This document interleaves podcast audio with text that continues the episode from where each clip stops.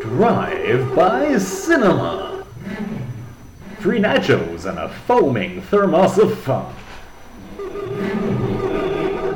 Hey, hello, and welcome. This is Drive By Cinema, Season 3, Episode 52. Must mean it's the end of Season 3. A veritable vintage year for movie reviews. Thank you, that's my co host Paul. This is my co-host Richard. Welcome one and all. The movie review podcast where we watch the movies so you don't have to, you and then tell you all about it in excruciating detail. Well, there's honesty if ever it was. Okay, so Series 352, last of a great, great harvest. What we're watching tonight, I guess we'll find out in a bit. But before then, Richard, as usual, I guess we have to parlay in here, sashay on in here from the side stage He knows the form. with a quick Okay. evening review. Listen, what do you want first, Paul? Do you want the good or the bad? Do you want Just, the just deliver the bad. Okay. Two episodes ago, you Yeah. mentioned, I think in Colombia, this idea of the devil's breath Ah, that's what it's called, the devil's breath. Right, okay. being drugged in a bar by a woman who blows powder in your face. Look, that's what Like the YouTube J- video says. I do Like not know James of its Bond. providence. I do not know of its accuracy, but it is on YouTube and it was made by a TV studio that had broad mass appeal. Well, let's first of all say, obviously, date rape and other drugs are a real thing, Yeah. probably delivered in your drink or possibly in some foodstuffs. Please be aware and take care of yourself. I think, though, the idea that it can be delivered by being blown in your face, that is a, an urban legend, I think. That Right. was what my research tells me. Because you wouldn't get the dosage, I don't think no, you wouldn't know. of all but the most volatile and dangerous compounds, which no one would be want to be holding in their hand and blowing around anyway. Right, okay. What I read was I think they've been using scol- scalopamine. This is partly what they might use during some operations that stop you making memories, as you, that's I something you said as see. well. So it makes you behaviorally, emotionally trusting, compliant, but you don't form memories. So Yes. presumably affecting the ag- amygdala, that, that part of the brain that the amygdala. Um, Your amygdala. amygdala, amygdala. The- that part of the brain that forms immediate visceral memory. Okay, so that's the bad out of the way, Paul. Next, the good, which is that last week We got a sponsorship deal. Yay! Thank gosh, what's the Bahamas?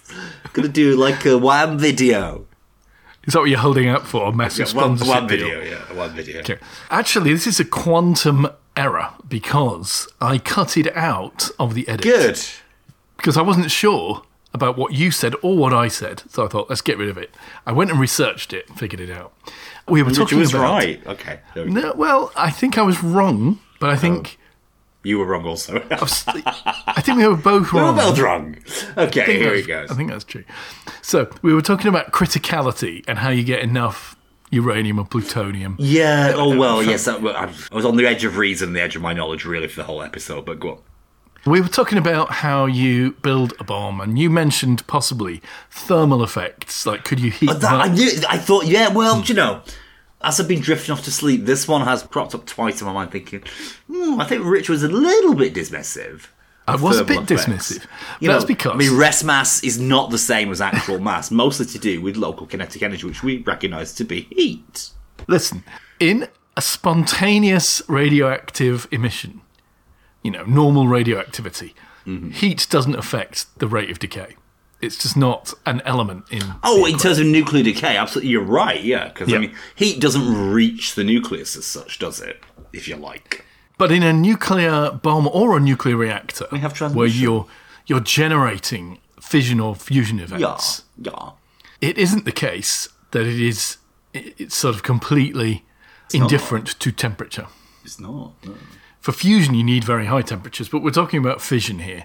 Ah. Now, fission is different, and in a sense, what I said is true. Yes, it is there- true, yeah. th- there are thermal effects On fission on too, I, I didn't really mean that. I was talking more about fusion.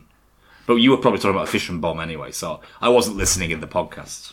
This might explain why we're kind of at loggerheads on this. I looked it up, and there are several interesting potential thermal effects on There you criticality. go. Because, as we mentioned when we talked about the plutonium bomb, He's going to say, but unfortunately, Paul, it means when it gets colder, it's going to get faster or something like this. Here comes the yes. I'm afraid that's so. Yeah, generally There speaking, we go. I knew it. I knew it because I, could see the smile on his face here on the webcam.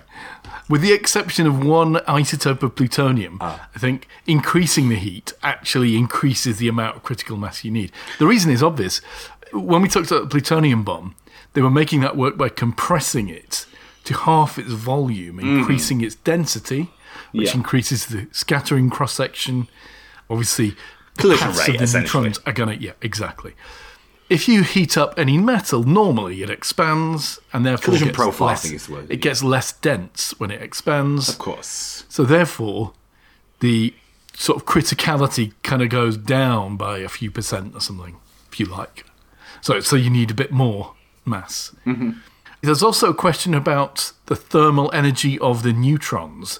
But again, you usually need slower neutrons for fission because they need to be captured into the nucleus. Correct. Heating the neut- neutrons up, as it were, Not making them go help, faster, is not going to help you. It might actually, again, have the opposite effect, but it's pretty marginal. But in any event, in these bombs, in the case of the plutonium bomb, you're compressing the thing anyway. So changing in volume for temperature is not really a thing, is it? And also, the temperature is very quickly going to get very high, you know, much higher than you might achieve ordinarily. So, very quickly, any idea of what thermal effects you might have on the criticality are just irrelevant because you've got way too hot already. A very, very opposite and uh, concise explanation of uh, where we both, mostly me, went wrong. Finally, do you think we properly addressed the big controversy about Oppenheimer last week? He beat his wife. He was racist. Uh, what could it be? He was a misogynist. Which what? Which controversy, Richard, are we about to discover about somebody from the past? No, no, it's simply that people have been saying that perhaps it whitewashes the devastation and destruction Well, that's what the Guardian said, but like I say, it teetered between history of the development of the bomb and a biography of Oppenheimer and that film where the two of them are very intricately connected. It, it wasn't the laced intricate connection between those two things. Often it went into biography, and often it went away from Oppenheimer and to the general story. I think that scope was very brave. Like I say, as a movie, I don't think you could extend that scope to look at and do it justice to look at the devastation of the nuclear bomb. I don't think you could do. So, was it a whitewash? Maybe. Was it intentionally whitewashed? No, I don't think it was. Was it to do with constraints and parameters filmmaking? Yes. I mean, what? I, no, I just don't go with the general flow because it can be seen as a whitewash. Therefore, Nolan intended to whitewash something. I just don't go with that modern way of looking at things. Sorry, I still have some logic circuits in my brain. No, I think you're right. I also think that in the context of the Second World War, civilian populations were being bombed since 1940s, weren't they? Yeah, And some of the conventional bombings had extraordinarily devastating impacts on the civilian the, population. the usual response is, "Oh, well, we knew the war was over. Hitler was about to oh, had surrendered, you know." And the Japanese, it was obvious they couldn't fight on. We didn't really know that the Japanese were starving in their cities. We didn't really have any intel coming out there. But in any case, I, you know, I don't think it was absolutely certain that the war could have been won on conventional grounds. now, if only they'd had a way of seeing into the future, Paul, Indeed. maybe things would have gone like a periscope, little bit differently. A little periscope, maybe, maybe sort of evolve from a, a valve radio, some sort of thing like that, where you could like little I don't into know. a little. I don't know. Maybe little there's some kind of sort of thought experiment we could witness to see what that'd be tube. like. Yeah, it would be nice if we could just like play that out as a movie and see how that would have played out, wouldn't it? It'd Hold on. nice. I think I hear Some music music. approaching, like the wildebeest from the distance.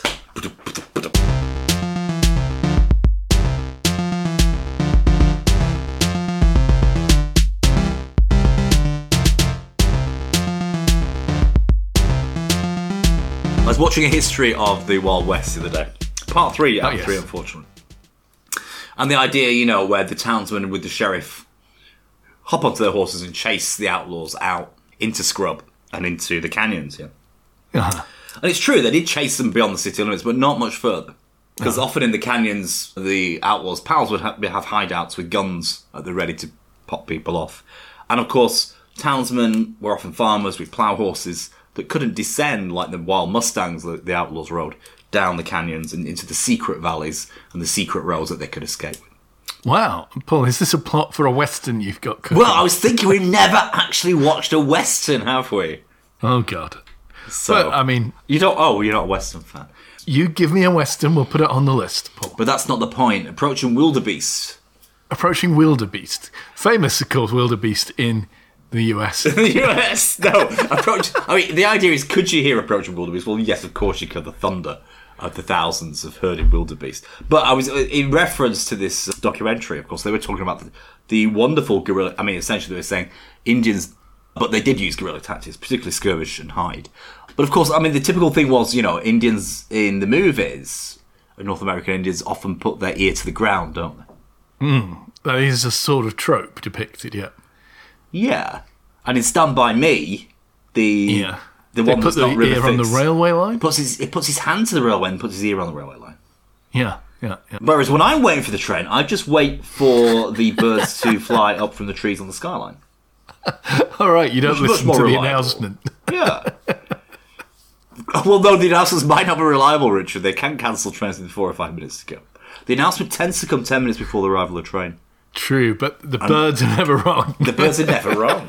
So I don't know. Paul, what the hell movie did we watch this week? It wasn't a western. we watched Lola. Okay, now we get in the Lola a rendition of "You Really Got Me Going," but we never get "L-O-L-A Lola," do we? Hello, Lola. No, we don't.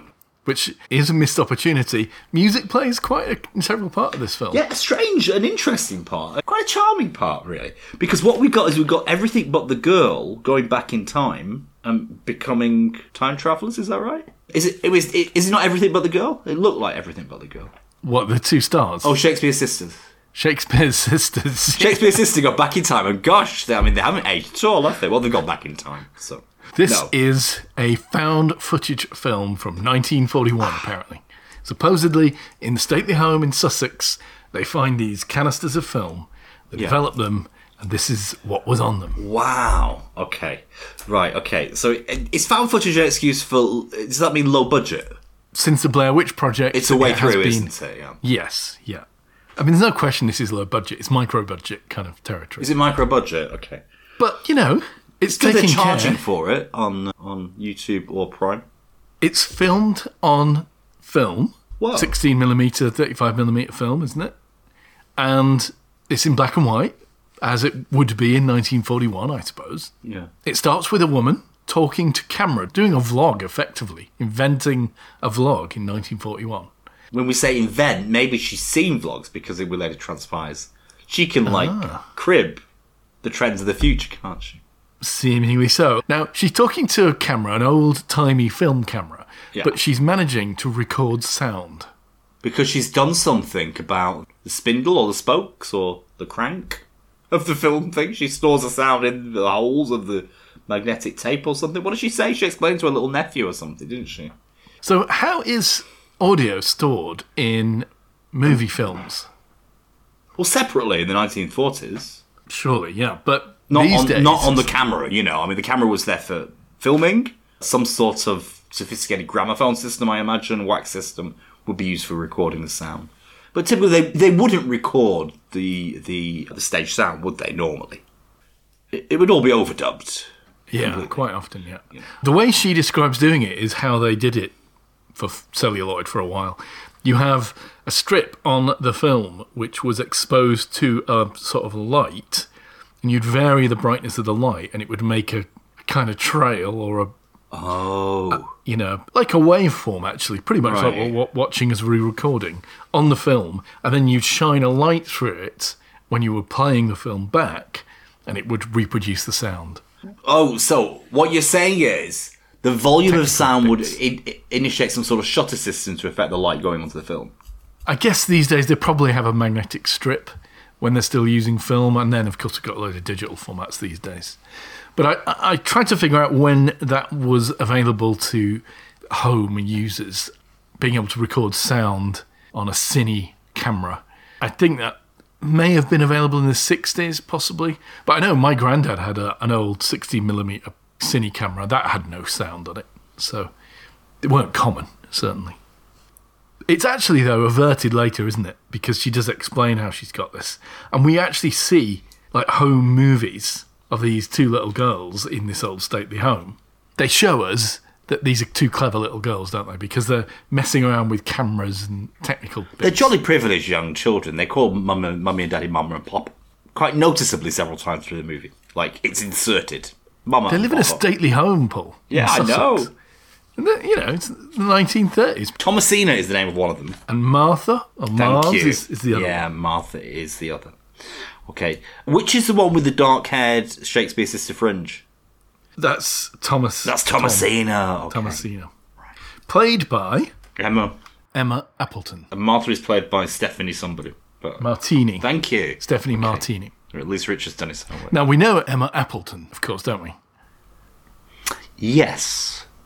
Well, because she was in famously. Yes. yeah, that's actually- right. She was. I think- Same as in uh, uh, what? I believe she was in the first episode of the Witcher Netflix TV series, Whoa. where she played a kick ass warrior that he has a fight with called Renfri. Okay. She was really cool in that. Everyone was impressed by the first episode of The Witcher, Okay. which is just winding down. It, I think they've just had the third season very recently. Thomasina is an absolute science whiz, is hacker, hacker in the original sense of hacker. She can conjure up machines as other people can conjure up French onion soup. She's wonderful at it, isn't she? And she's made a m- machine that they call Lola, Lola, L O L A. which is basically a cage with a light bulb on the top. It is with some with some valve radionics going on in there of some kind. and it has a cathode ray tube on Makes the front. Now, for the first three minutes. For the first three minutes, they've gone to the trouble when they're stacking in the pile of film into the projector, i.e., for us to see. We get kind of burn effects and blur effects. That's actually quite sensitively done. And what are they watching on this grainy TV, Paul? They're watching the future, Richard. And who's in the future? Well, all kinds of it. We get I mean, lots of newspaper reports, like you know, montages of titles, and They're seeing David Bowie, Paul. They are seeing. Yeah, David Bowie plays a pivotal role in fighting, or rather, indicating that fascism didn't didn't succeed in the UK. uh, uh, plot spoiler: When David Bowie disappears, we know that Hitler's won. Apparently, this is through the years of 1938 to 1939. They are apparently making money out of it, presumably by gambling on the horses and watching for the results in advance. Yeah, rather like two movies that we've looked at before. I think there's real there's real tan, tangential connections here, isn't there? Between Beyond the Infinite Two Minutes, The Japanese movie, one in which really explored or had fun with the kind of potential contradictions of all this. And Time Lapse, which I think was fairly similar, wasn't it? Where it's Well, they were definitely gambling with the. they were gambling with it. Yeah. Okay, so yeah, they're making a bit of money on the side. They're doing a bit of uh, Rothschilds. Okay. But it's 1939, and they obviously realise from the future that war is unfolding or about to unfold. Oh right, okay, I didn't follow that. You mean they had the machine before the start of the war? Yeah. Oh, I thought they were kind of like stately home debutantes, layabouts, failed debutantes, kind of like, okay, we know the war started, it's probably going to be 12 months long, let's make some money looking at the futures of various companies whilst the war's going on, kind of thing. Because they're quite like languishy. I don't. I, I didn't really know if their languishy, loose vowels and kind of slowness was because they'd been to the future or because they hadn't had a voice trainer to make them talk like people talked. 70 Oh God, here we go. We're going to have this argument, aren't we, about whether watching on television is the same as going to the future. I mean, they're not going anywhere. They're not travelling to the future. They're just looking at a screen, Paul. They're watching the future on screen. We're all agreed on that, right? Okay, so but they're watching presumably several hours of future TV. A day. A day. Oh, I, I have a question. I have a hmm. question. Right. Some of it's radio transmissions in the near future, isn't it? Some of it's TV. How do they kind of tune in across those different frequency modulations? With a tuning knob, Paul. They Oh, use a like knob. FM FM tuners exist. Oh my, they can go to the future, so I guess they can watch Open University in the 1970s and find out. right. Okay, that's that's a fair contradiction. Class. Radios were a thing, Paul, in the 1930s. They knew all about FM radios. wasn't Maybe not. Maybe not. definitely. But Okay, they were making very slowly the way they Listen, I wanted to ask something about them because at the start it's made clear that they're sisters, and at the end it's made clear that they're sisters. But there was a period in the middle where I Where they were lesbian lovers. that. And they were clearly lesbian lovers, yeah. Yes. It uh, happens. It makes you wonder. And it's not really, well, because there's no threat of pregnancy, is there a, if you like, epigenetic or genetic natural program? Got to be careful what I say here. Right? Natural program against female-female incest? Probably not. Right, okay, so So female sisters assume- are fair game. female listeners writing, you know, is it is it just normal for you to? to I don't know. I don't know. Use a phrase like that with your with with your female siblings. Did I have a they have a bath together at one point, or do I, did I imagine? I think that? that's normal. Okay, well, it, it is if It, well, it was. I think yeah. it was even forty years ago. Okay, To okay. bath I wouldn't with your family sure. members. I'd want to have a bath with somebody else. I know, but uh, well, these days, like you know, on Facebook, like gosh, there's that whole thing about the fu- with the past wasn't it great? There's a whole thing about the past it wasn't great. One of the things that uh, on mushroom showers, you know, mushroom showers at the beach where men would get naked and share a shower together. Mushroom showers. Yeah, like you know, it's a shower. It's like one central pipe that mushrooms out into several shower heads, and you all stand Ah, around a okay, central okay. pillar, and therefore your genitals are facing in the in faceward. Yeah. Whereas in a traditional shower stall, you're all facing a wall, although it's out in the open. Like you, it's not so much. You're not feet away from other people's pubes. You know what I mean? Speaking of tan genitals, at the start of the war, they start sending out warnings about bombs falling, don't they? Yeah. So they've heard reports of bombs that have gone off during the Blitz. They know when it's happening, and so before the bomb hits, they send out a warning under the guise of something called the Angel of Portobello. So just to finish my point, I think it was normal for Yeah. people to bath together as family members. Okay, so no erotic Don't think it was need be- erotic. No. No, okay. Authorities are quite keen to track down this mysterious Angel of Portobello, since it seems to be able to give information about bombs hitting specific targets, which is suspicious, isn't it, during wartime at the best of times? Yeah, I, th- I think uh, rightfully the army are rather concerned about all this. You know, is it some long German play to make them trust the information, and then and then critically to switch the information to false inf- disinformation, and then you know launch a massive attack? Those would be significant and I think legitimate concerns, wouldn't they, for military intelligence? And we see now the log or the records, which is somewhat breaking of the whole found footage concept, isn't it? Hmm. Nonetheless, we're seeing the records of a. Well, soldier. I think we're supposed to have like gone down Jamie's magic torch hole into the actual experience rather than right. Do you not feel like you're going down the slide of found footage into their actual experience? Well, it's very difficult Rather to like keep an up the found endoscope. footage. An endoscope of found footage. And then, then we, we end up in the body of their experience. He's explaining that they're using the gas mains to transmit. Now, okay, now, now, now, I didn't really want to quibble with a low budget movie about scientific accuracy. Okay, okay. Typically, I understood that transmitter circuits had to be quite small because Right. all of it will try and transmit frequency, including the copper wires and whatnot, and you only want some parts of it to, you know, you want, you want it to be effective. So if they're going to use the all of the copper in the British or the London gas system to transmit a signal, wouldn't that signal be very very weak? very smeared out as well, wouldn't it? So a nice idea. I, th- I thought it was a really nice inventive idea, but ultimately not based on any real science. I don't think. Presumably, you get a path length from every part of it. Yeah, you get So- huge amounts of interference, wouldn't you? You'd think so, yeah. Yeah. Anyway, the soldier goes and observes a young woman who is adjusting a transmitter on a gasometer. He triangulated signal strength and found it was strong near gasworks. Yeah.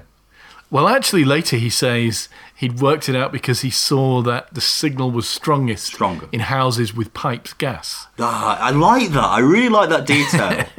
I thought that really rang true of how somebody might discover this, even though you know the actual transmitting through copper is nonsense. But still, that was great. I thought I, I gave it a plus point just for that one line.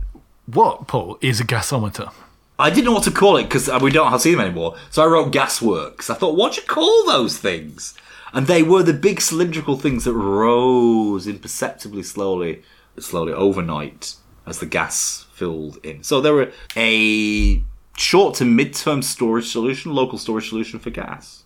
Yeah, yeah, interesting. Really did, interesting. Did they also effectively like pump the gas in a way as well? Because if Pressure, yeah. were they were they held up by the pressure of the gas inside, and Yes. Yeah. then they come down as the gas, so it kind of pushes the gas out as well, doesn't it?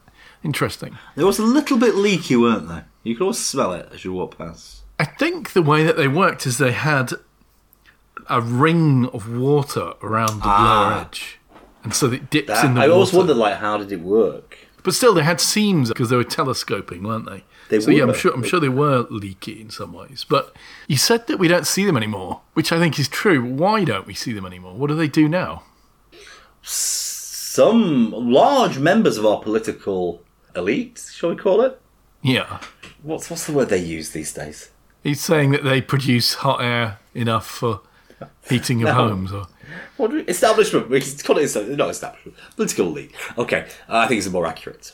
Decided to stop arguing amongst themselves, left and right, whatever that means. That that yeah, the world was one. That a certain kind of liberal economics had won, and uh, we could trust Russia to supply us with gas. I think is what happened, Richard.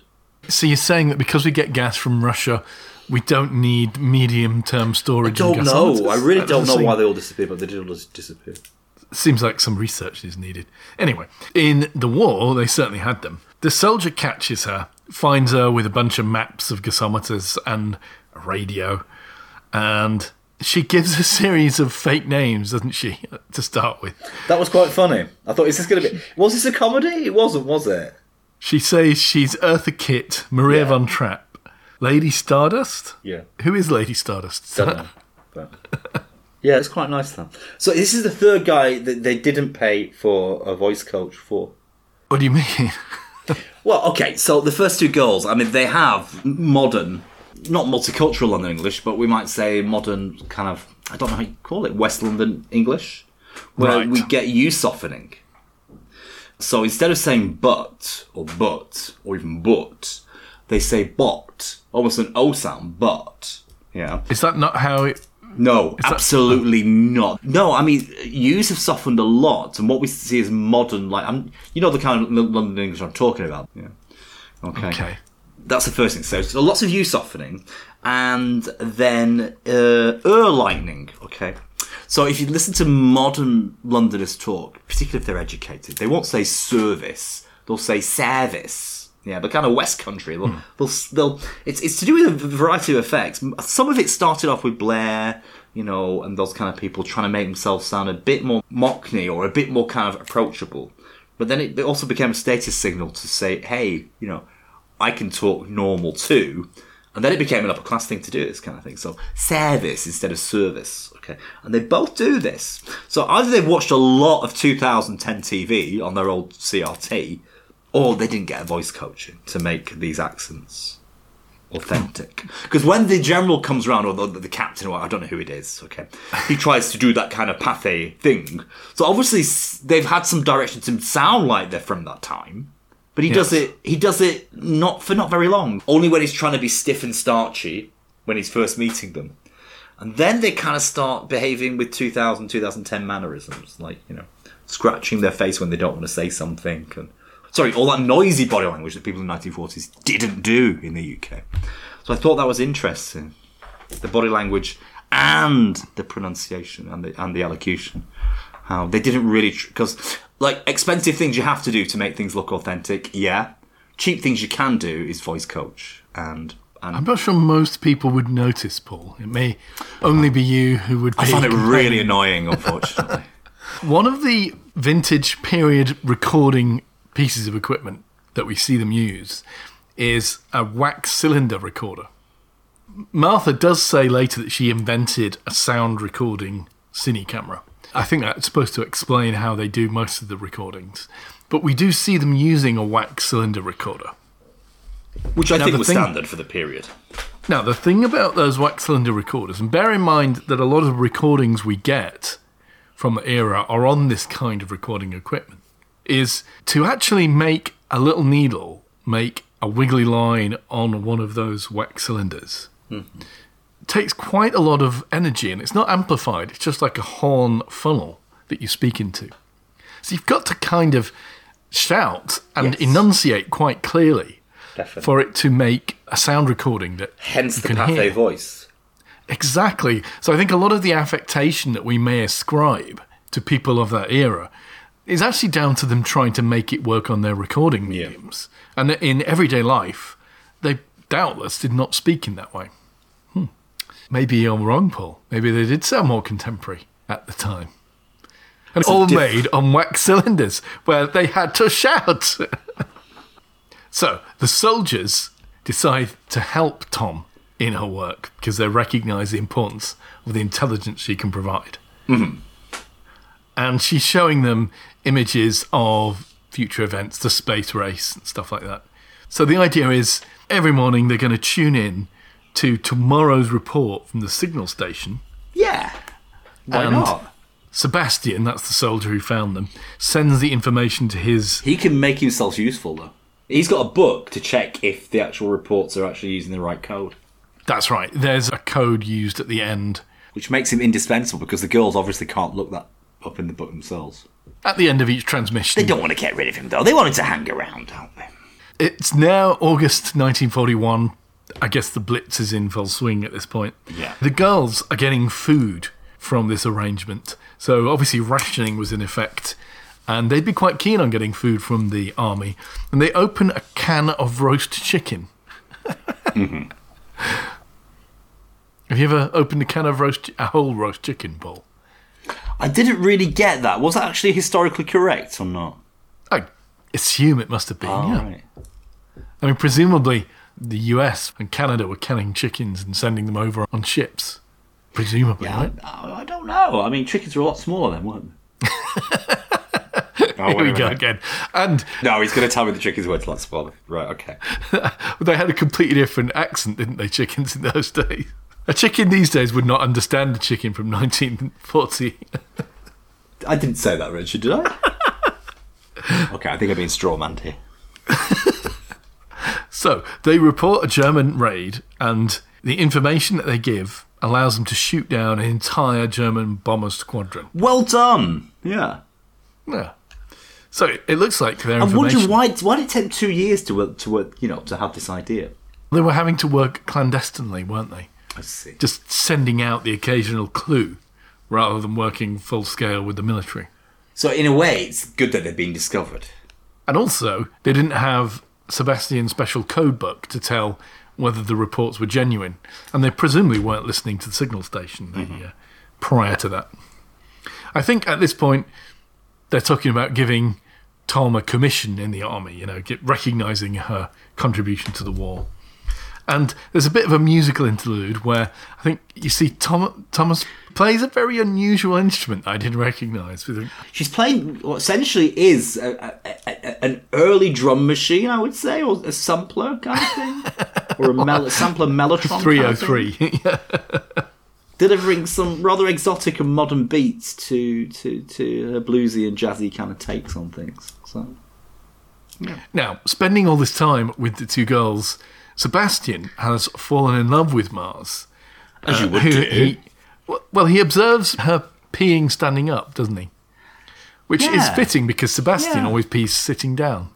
So if you think of like you know the I don't know if you think like everything but the girl and Shakespears Sister. Okay, this is why I was because it reminded these people like and the kind of pre-girl power they espoused.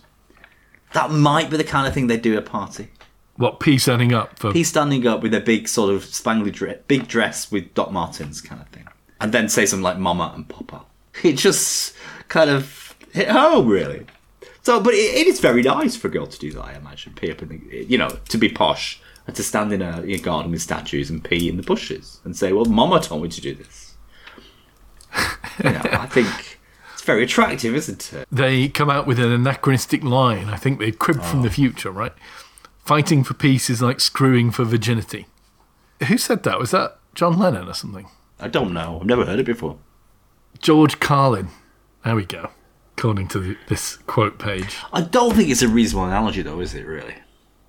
Huh? I'm I'm not against analogies in arguments. Some people are, but you know, I think uh, analogies should at least be reasonable. I, I can't really see why there's any connection between those two situations. I have to be honest with you. I think it's mostly a joke, Paul. Oh, okay. Because George Carlin was a comedian. He's a comedian. All right. Okay. Apparently, the Luftwaffe have basically been defeated at this point. They're certainly stopping the Blitz. Their plan now is to go after the Kriegsmarine and destroy the German Navy. So Kriegsmarine is actually a real name of something. Yes, it's the German Navy in the war. Is it? I believe Right. so, yeah. I didn't realise it was called that. I, I thought it was called Das Boot. Right, okay.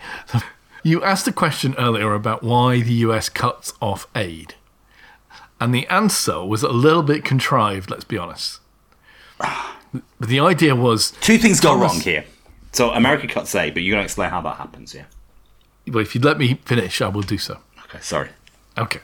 Thomas is frustrated that although they are trying to pass information about U boat attacks, the problem is that the U boats never surface, so they can't destroy the U boats, even though they've been told where they are. They figure out that the reason why U boats generally surface is that they've hit their target and sunk the ship, and then they know that they can surface and there's no you know, other things to destroy them. So they're safe to surface and celebrate, do whatever they do when a U boat hits something. The idea is that they're going to let a ship get hit and sink, and then the U boats will come to the surface and then they can destroy them. Right. It's contrived. I'm not sure it would really work. And in the fiction of this film, for some reason, like all of the U boats have decided to come to this one like ship and blow it up and Right. surface at the same time, so they can destroy all the U boats basically, And they do. and they do. But to do so, they've had to allow a U.S. ship, Ah, get to get compromised. And the U.S. cuts off aid because they get wind that the British, even though their magic new intelligence machine knew where the U-boats were going to strike, it's obvious that they allowed the U.S. ship to get sunk. Okay. So that's what goes wrong.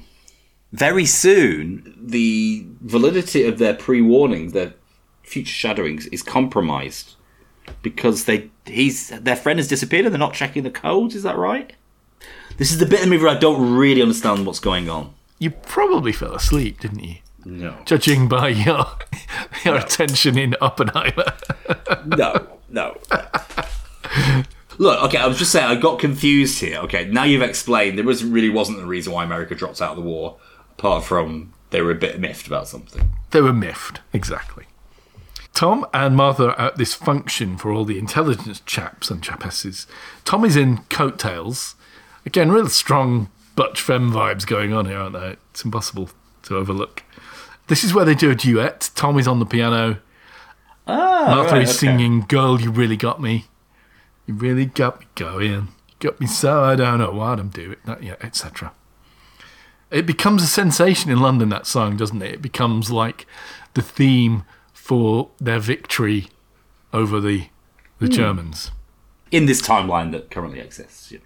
Martha and Seb get off with one another, and Martha takes Seb to go and look at the machine, and they tune it into 1973, and she's hoping to see David Bowie. Presumably, they tune in all the time to see David Bowie on TV. Mm-hmm. But what they get instead is a a future down a different leg of a time mm. trouser, which is sort of an electro punk fascist called Reginald Watson.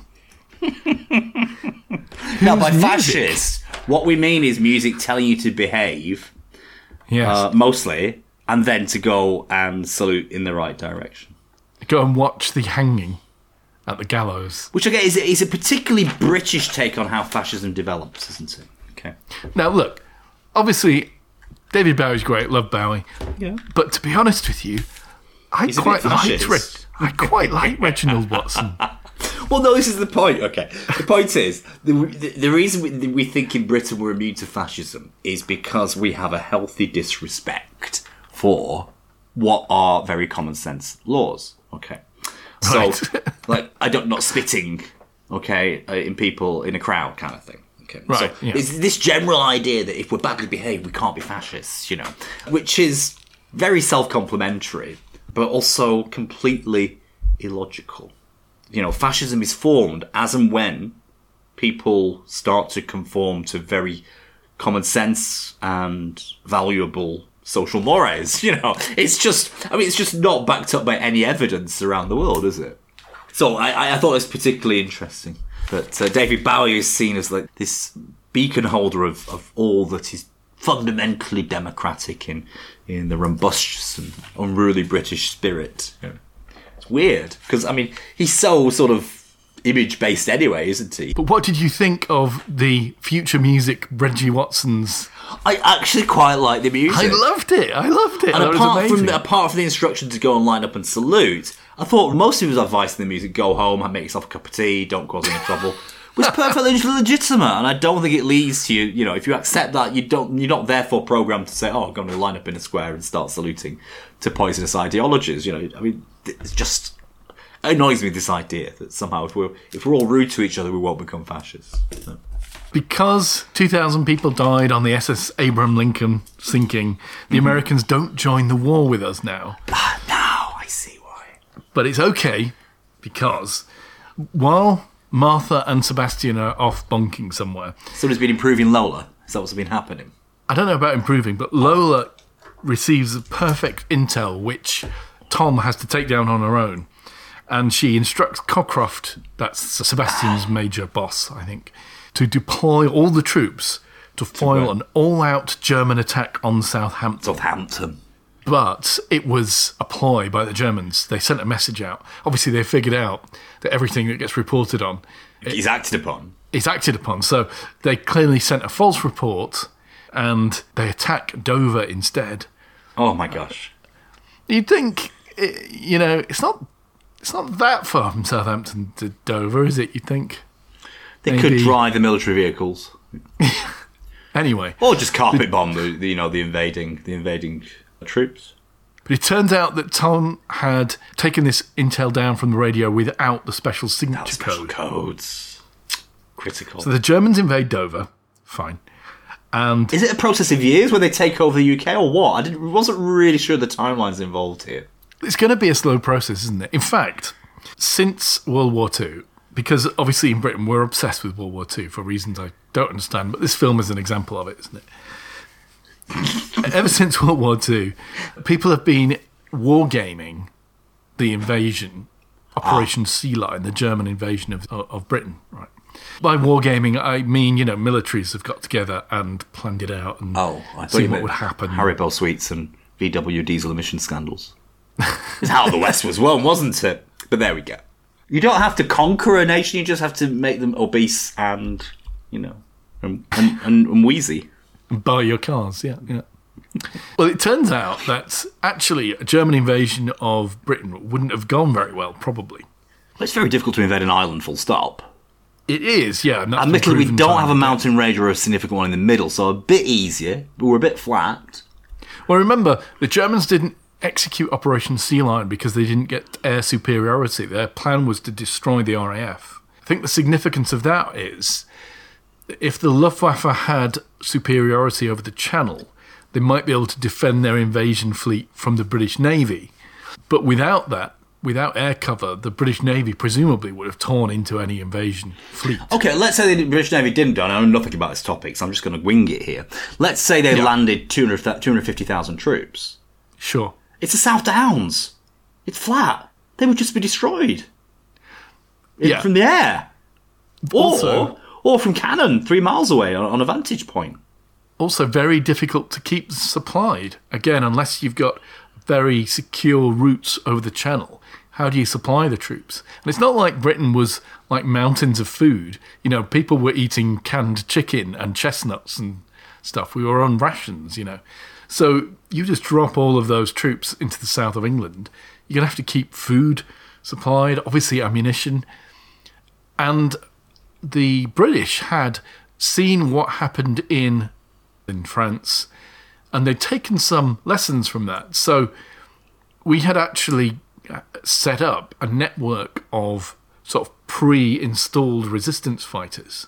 Quite apart from sort of standing defences, you know, there were all kinds of like tank trap lines and you know booby traps and places where bridges were fortified and stuff like that. Even if Were there any minefields? I don't I don't know about minefields in Britain, But I'm sure they would have rolled rolled them out. If they, So there was a dad's army in a sense, essence, what you're saying. well, no, there was a, stand, there was a standing army. was a there was a dad's army, but there was also a secret resistance army. Almost like a guerrilla And- army. So every like town or village had a team of people who'd been selected. Who would swap the signposts around? Is that what you're saying? They, they would do much worse than that. How many school? How many schoolboys of our era had to listen to headmaster say? And we had a plan to change the countryside road signs to confuse the Germans as they arrived. I mean, it must it must have, you know, is it something that was passed around headmasters they had to say? Or I guess it's something the scouts could do, isn't it? shimmy But- up a pole and I mean, the real deal was there were hideouts built into woods and you know out of the way places where our resistance fighters would go, and they had a list. They had basically a sealed envelope, and so imagine invasion happens. They have a list of people that they have to assassinate, and that includes the people that recruited them. So that would be the chief of police for the local constabulary, and you know the mayor. And Oh, so nobody knows. That they, there is no paper trail and there's Exactly. no human trail to their existence. So job one was to kill a load of British dignitaries who knew who they were. And then why, they go into why, why didn't the Germans invade? Okay. yeah, it could have saved a lot of trouble, couldn't it? Right. Well, that's that's thrilling. I was, uh, I mean, the there were some really nice caves that were developed in Wales as a tourist attraction in the late 1800s, I think. I don't know which caves they were. Somewhere in the north of Wales, and they were requisitioned at the start of the war, weren't they, to become munition stores if needed. So uh, the Sure. British was serious about, you know, about in case of invasion, about you know storing up and hiding away supplies to fight an invasion. So yeah, it would have been interesting. But as we know, islands are not easy to invade. I think the Isle of Wight might have been a better starting point, mind eh, for the Germans. Why? Well, then you've got your own little island off England. Right. You can use. As, Well, as they already had Jersey and Guernsey, didn't they But they, I mean, they are what 12, Quite a 14 miles away. away. Quite a way. Yeah, well, they're about as far away as France is. Yeah, yeah. Yeah. And they had France anyway, didn't they? But I think the Isle of Wight would have been a more strategic take, wouldn't it? Yeah, but they still got to do a crossing, don't they, to get to the mainland from there. So Or a, a more peninsula. A peninsula is often the better thing to take, isn't it? Because then you can pince any attempts to retake it.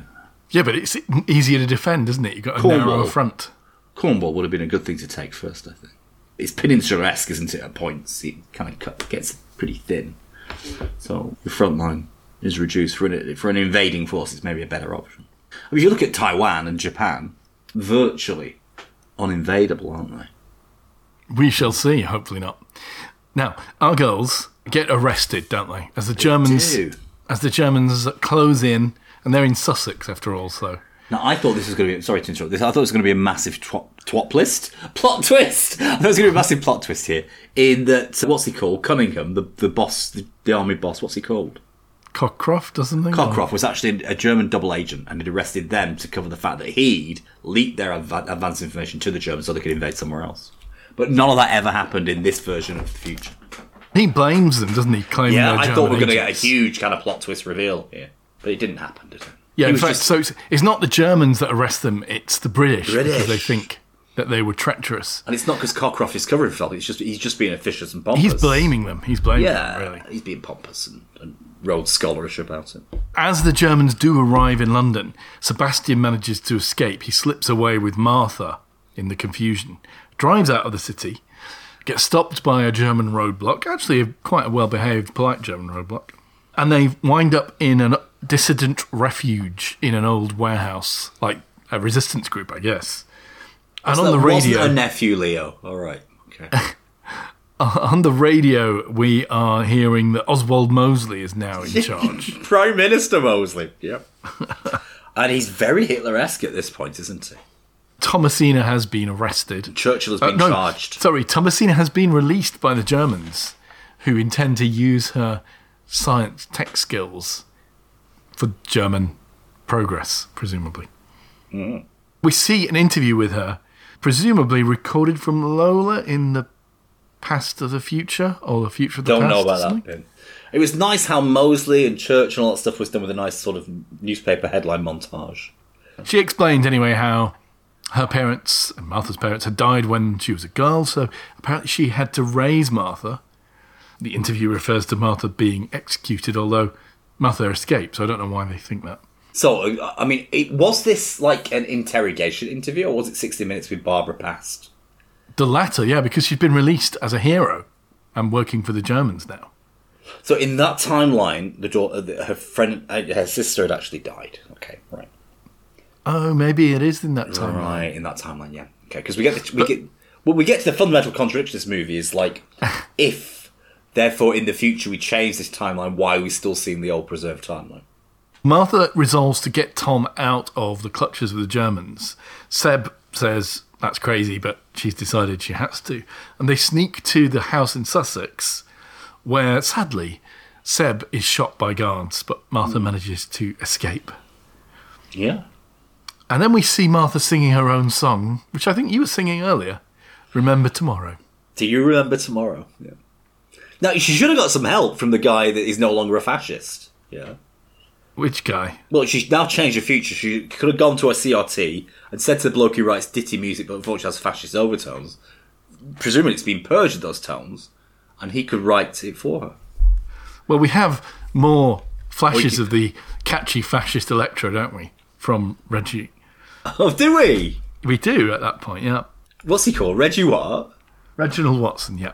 Oh. Martha is clearly contemplating an assassination, and Hitler, of all people, is on a state visit to see Tom and her marvellous machine. She tunes Lola in for the Fuhrer to see an image of the British and German nuclear bomb.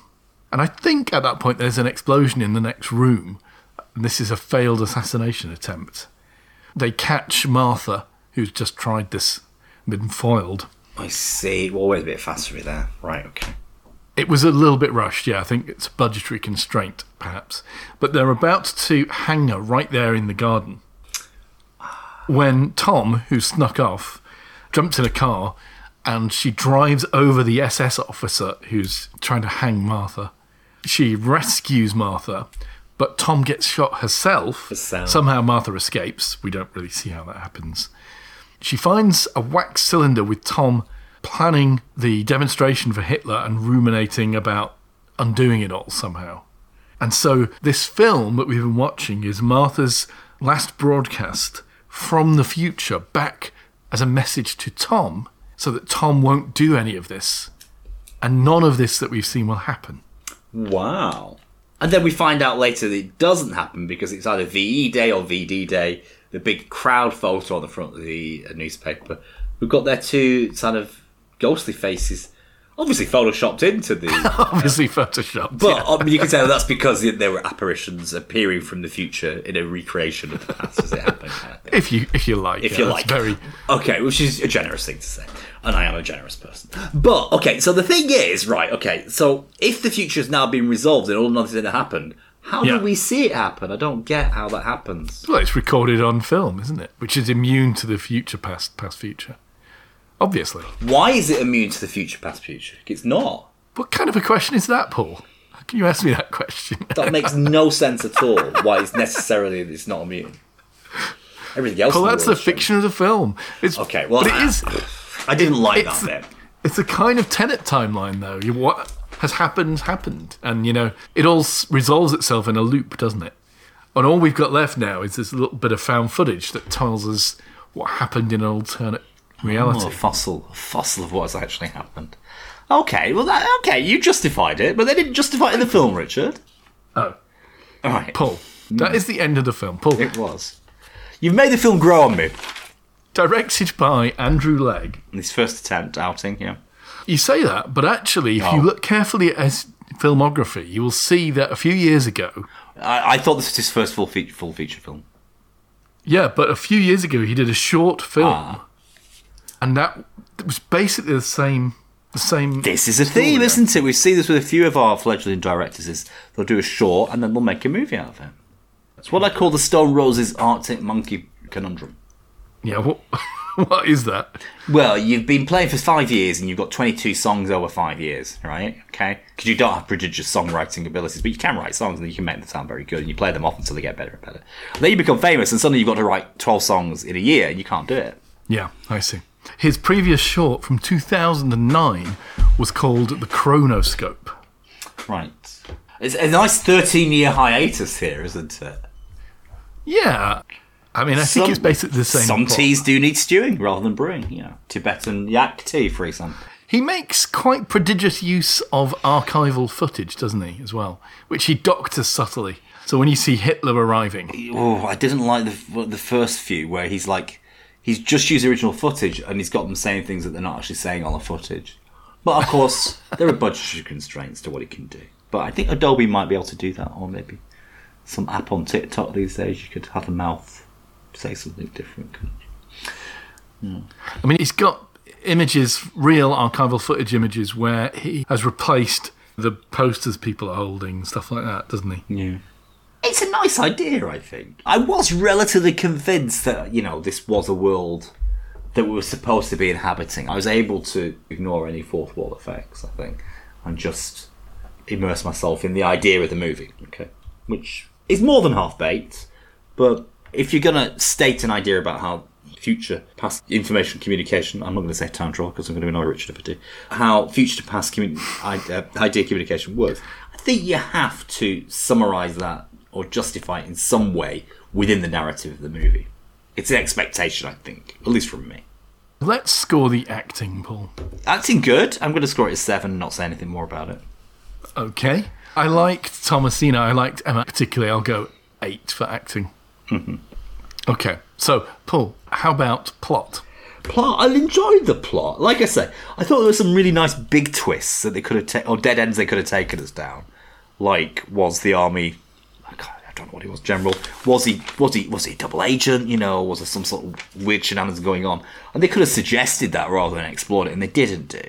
The linearity I thought was a little bit disappointing, but I thought it all, you know, as a clothesline, it all tied together quite well, and the pegs were in the right place. So I'm going to give a plot seven point five, Richard. Yeah, I'll give it a seven. Yeah. It's, uh, no, no. I mean, it's a strong point. I thought the plot. okay. What category would you like to score it on? I can't say FX, but evocation of. Oh, evoking Time- the time spirit jumping. of the era. Well, no, Yeah. not evocation of the era one, but evocation of time jumping technology through the use of old valve radios and CRT. Yeah. We don't get to see them using the machine all that much. No, that was the problem I had. We do get a little exposition at the beginning, like, oh, and I did this, and then I turned that dial up, and then, oh, we could travel into the future. And we do get mentioned, oh, she's amazing at quantum mechanics. Uh, so we get that, and that's it. And I didn't really think it was enough to convince me that it was really, really happening in the story. So that for me is a six. No, a five, actually, a five. It's a five. Oh. No, I think it's better than that, but uh, not that much better. I'll go for 7 Okay. I think we should do music. Yes! Why not? It's critical. It was critical, yeah. Yeah. We had David Bowie, we have Richard, Re- Reginald. Reginald Watson. Reginald Watson, sorry, read my writing. And then, of course, we had several self-composed ditties. There's an I don't know who wrote the music, but at one point she's singing "Do You Remember Mar- Tomorrow?" This little ditty, and he says, "Who's that? Bob Dylan?" She says, "No, no, it was me." so there's an element of self-conceit here, saying, "Yeah, yeah, the music we've written is as good as Bob Dylan's kind of stuff." I actually thought it was a bit better than Bob Dylan. I'm not a great fan of his. I love the fact they're trying to put this musical theme in, and the cheekiness of like tying it all to Bowie. You say you don't know who wrote the music. Ah, Fortunately, I do. it's Because Andrew. No, I was wondering how on earth I was going to find more music by fascist electro pop star Reginald Watson. You found After all, it? I mean, he's a fictional Yeah. future. He's a Ziggy He's in a- Stardust, isn't he? He's in a different leg of a time travel. He's I'm a, he's in. a Ziggy Stardust of David Bowie of Bowie-ness, yeah. Here's the truth, Paul. The person who wrote the music for this He's playing Reginald Watson. no. Is Neil Hannon from The Divine Comedy. That's why it's good. Yeah, exactly. Wow. I think he chose and arranged the other bits as well because obviously she did an old worldy version of Girl You Really Got Me, didn't she? Which was really nicely arranged. For music, I'm going to give it an 8. Give me futuristic Oswald Mosley style electro. Okay, so music, yeah. Mm, I, I was charmed by all this music that was going on in Interspersed. I'm going to give that an 8.5, actually, yeah. Great. So, an overall score for Lola. An overall score for a movie that I thought was, to begin with, laughable. I, I wasn't really prepared to give it time of day. I stayed Sure. with it. Okay, I didn't fall asleep. I was watching it. And and yeah, I stayed with it, and it grew on me actually to the extent I'm ah. gonna score it. It's certainly not laughable. It certainly is passable. It's done this better than other movies of the time shifting a genre that we've looked at. I'm gonna score it a seven, Richard. Why the heck not? I think that's a fair score. I'll do hmm. the same. Yeah, it's it's value for money, isn't it? It couldn't have been that expensive. It does start off shaky though, doesn't it? Do you not think? I think this director can only go to bigger and better places, and I hope he sticks with it. Yeah, a successful first directorial debut. Okay, uh, first, sorry, directorial debut. Sorry to be tautologist there. No, definitely. You know, for a first outing, I think impressive. Particularly as he manages, as many of these uh, first directions do, to kind of eke out whatever he's trying to convey with a very limited budget. Yeah, it's, it's effective and good use, I think, of standard sort of Pathé footage and that kind of thing. It's an easy seven, and thank you, listener Andrew, for putting us onto it. And ah, speaking of movies we are being put onto, Paul, how are we going to begin season four of Drive By Cinema? Oh, I don't know. I, I, I, I, I, I, I, whose choice is it this week?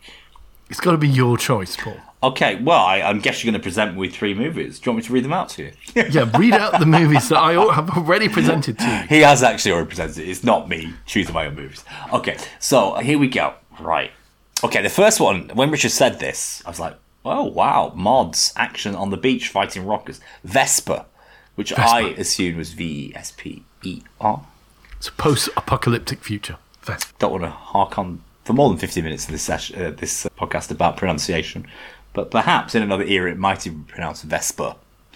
Okay, I would have known that actually was V E S P E R. Okay, which is relevant, I think, to this week because we've just found out the the Antarctica is at its meltiest in all time this week. So vague future past time travel, maybe not, but certainly ecological concerns. I don't know what's in this movie. That's the first one.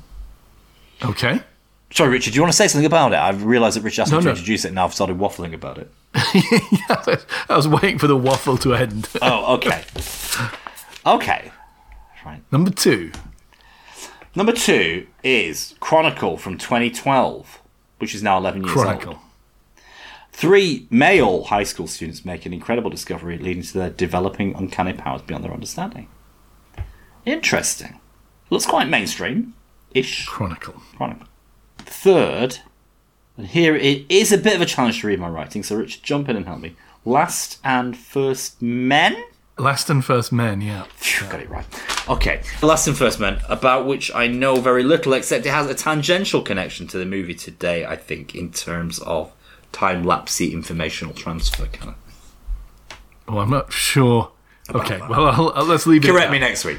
Okay, so it's my choice. It is your choice. Whoa. I'm really tempted by all of them, actually. No pressure, but you're starting a new season of Drive By Cinema. So it's going to be Chronicle from 2012. Let's have a really up to date one. Chronicle. That's your choice. Yeah. Okay, all right. I'm oh, not, just- I'm not you- unhappy. You just That'll sound be mildly next week's. disappointed. No, no, no, that's good. Next week's first episode of season four. Seasons are years, apparently, for us, but that's how it that's how it be. I don't make the rules. Until then. Until then. Thank you for listening for this season of Drive By Cinema. Goodbye. Ciao for now. See you in the next season. Bye.